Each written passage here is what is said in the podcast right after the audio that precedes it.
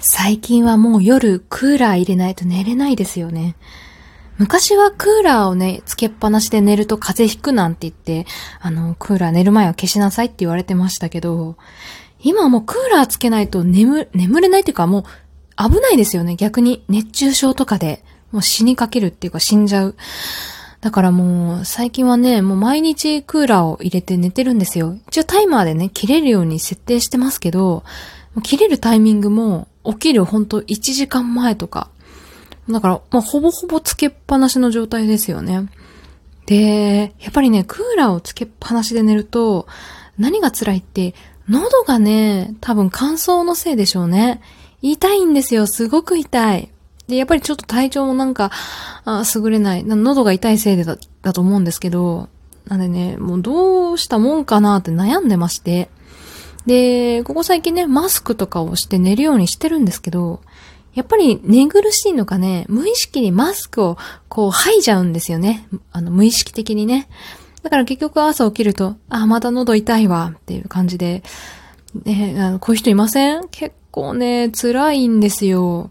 で、なんか、あの、一緒に寝てるね、大佐もちょっと喉痛いなーなんて言ってますけど、どうしたもんかなって悩んでて、で、あの、去年かな？去年の冬あたりにね、母親から、あの、加湿器をね、押し付けられたんですよ。アイリス大山のすっごい安い、チャッチー加湿器。で、こんなチャッチーの使わんよと思って、あの、実は冬の間全く使わなかったんですけど、使わなくてもね、なんとかなってましたし。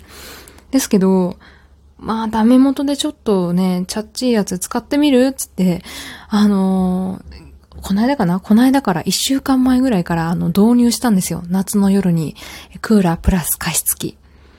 全然違うの。本当にね、喉痛くならなくなった。ねだから、あの、加湿ってめちゃめちゃ重要なんだなと、しみじみ感じました。ということで、えー、今日は夏の夜のお話負けない、逃げない、くじけない、あなたの身近にはモットーに、週一で人事部ペタコのぼやきと奮闘劇をあなたにお届け。人事部ペタコはくじけない、第413回目。今週もよろしくお願いいたします。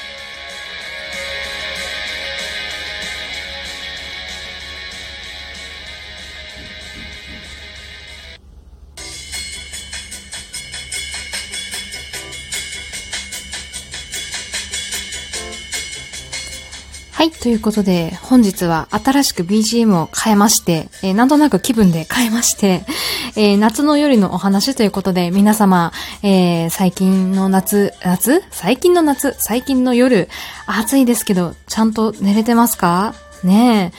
ほんとね、加湿器は世界が変わるんで、ぜひ皆さん試してほしい。てかもうすでにやられてる方の方が多いですかね。もしまたやられてないよって方は、劇的に夏の夜の、えー、生活が変わりますので、寝つきかな？寝つきが変わりますんで、えー、やってみてください。ということで、あのね、ちょっと先ほどね、面白い記事とか、ありえないでしょっていうね、ネット記事を見つけたんで、今日これちょっと紹介していきたいんですけど、まずタイトルからすごいですよ。もう聞いてください。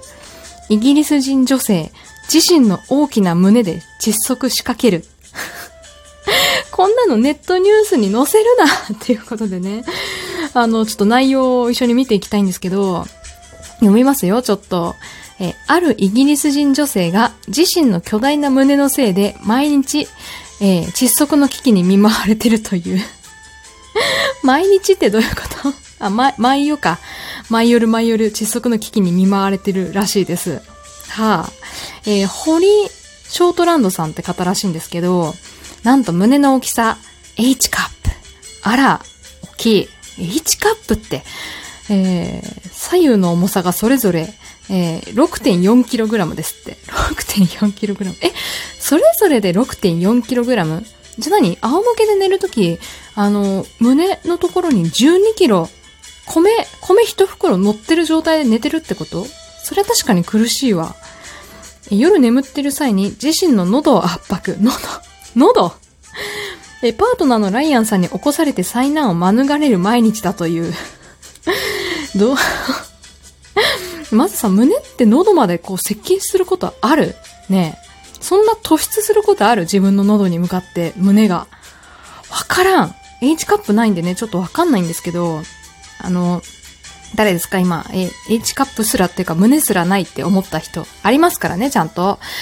えー、ちょっと続き読みますけど、ショートランドさんは、えー、38kg に、の減量に成功したものの、胸は小さくならなかったそうで、こう話している。はあ。え、今の文章いる？いダイエットしたけど胸だけ小さくなりませんでしたって、その情報いる？ね。まあいいや。えー、寝ている時息ができなくて限界を感じました。何もできません。胸に窒息させられています。これ違う状況だったら、なんだろうな、ちょっと、面白いって言っちゃいけないけど、胸に窒息させられていますって。まあまあいいや、なんか、なんだろう、なんか二次元の話でありそうですけど、これ三次元のリアルの話だそうですからね。すごいね。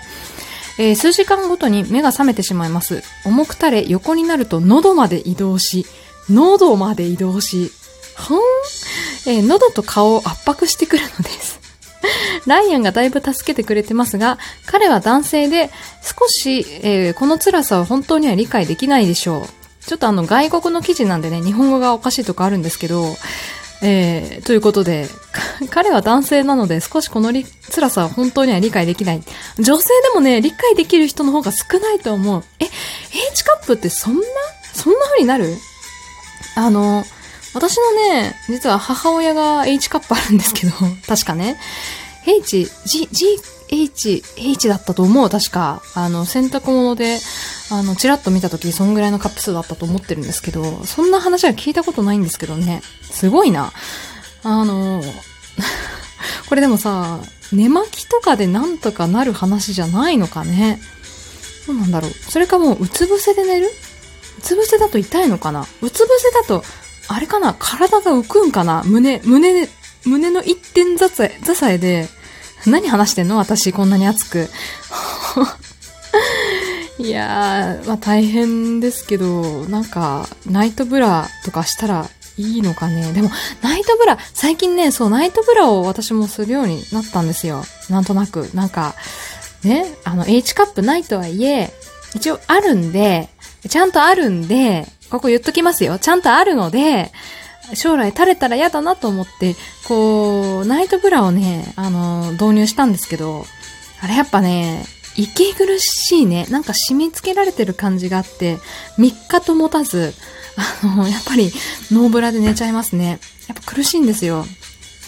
なんでまあ相当この方苦しいんだなっていうのはわかりますけど、なんかさ、あの、こっからはね、ひがみ、妬みひがみの話になるんで、ちょっと聞き流していただきたいんですけど、この、おっきな胸の人の辛いあるあるってあるじゃないですか。ね、私のあの友達にも大きい方がいて、結構大変っていう話をね、えー、してるんで、まあ、本当に大変なんだなって思う一方で、まあ、ね、あるかないかと言われればない側のサイドに立ってる私からすると、やっぱり羨ましいんですよね。そう。いや、で、なおのことたちが悪いっていうのは、その本当につら、辛くて苦しいっていうね、方もいれば、その反面、いや、マジ辛くてさ、ま、君にはわかんないだろうけどね、みたいなスタンスで話してくる輩もいるわけですよ。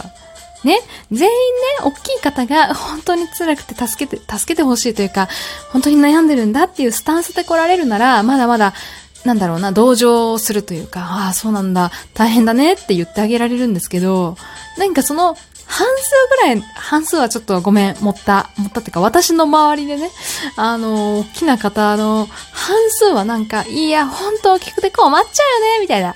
本当に悩んでる？それ悩んでんのねみたいな。なんかそのスタンスで来られるから、なんか非常に複雑な気持ちになっているんですよ。ない？ありませんか？こういう経験。私の性格が悪いだけ？あとすごい思うのがね、あのー、まあ、私、銭湯とか、温泉とかすごく大好きでね、あの、よく、あの、行くんですよ。で、やっぱさ、ほら、銭湯も、あの、温泉もそうですけど、裸になんないと入れないじゃないですか。こう、脱ぐじゃないですか。で、一応ね、私、ミニタオルというか、前を隠す、あとは、こう、頭の上にタオルをこう、乗せたりする、えー、なんだろうね、タオルを持ってくんですよ。その銭湯内に。で、やっぱその、湯から湯に移るときにさ、私はこう前を隠して歩くんですよ。やっぱ恥ずかしいからね、いくら同性でも。でもこう、中にはね、一定数隠さない人もいるわけで、で、これも偏見かわかんないですけど、隠さない人ほど胸が大きい気がする。気のせい？その隠さないから目がいっちゃうだけかしら。もうね、堂々と歩くんですよね。か、あとおばあちゃんか。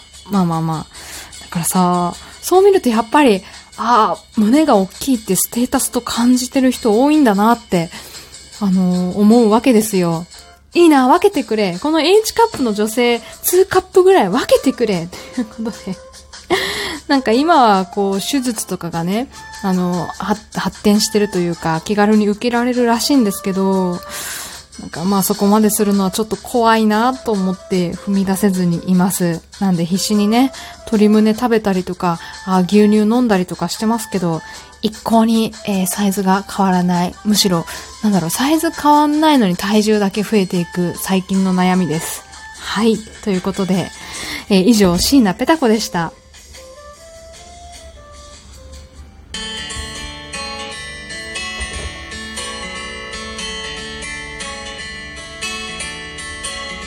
はい、ということで今週の人事部ペーターコンくじけないいかがだったでしょうか？えー、コンプレックスのところね、お話ししてしまいましたけれども、女性陣はこういう話結構あるあるだと思うんですけど、男性陣もこういう、なんだろう、コンプレックス系の話、あるあるであるんでしょうか？なんかね、そういうのもあったらぜひ、えー、教えてください。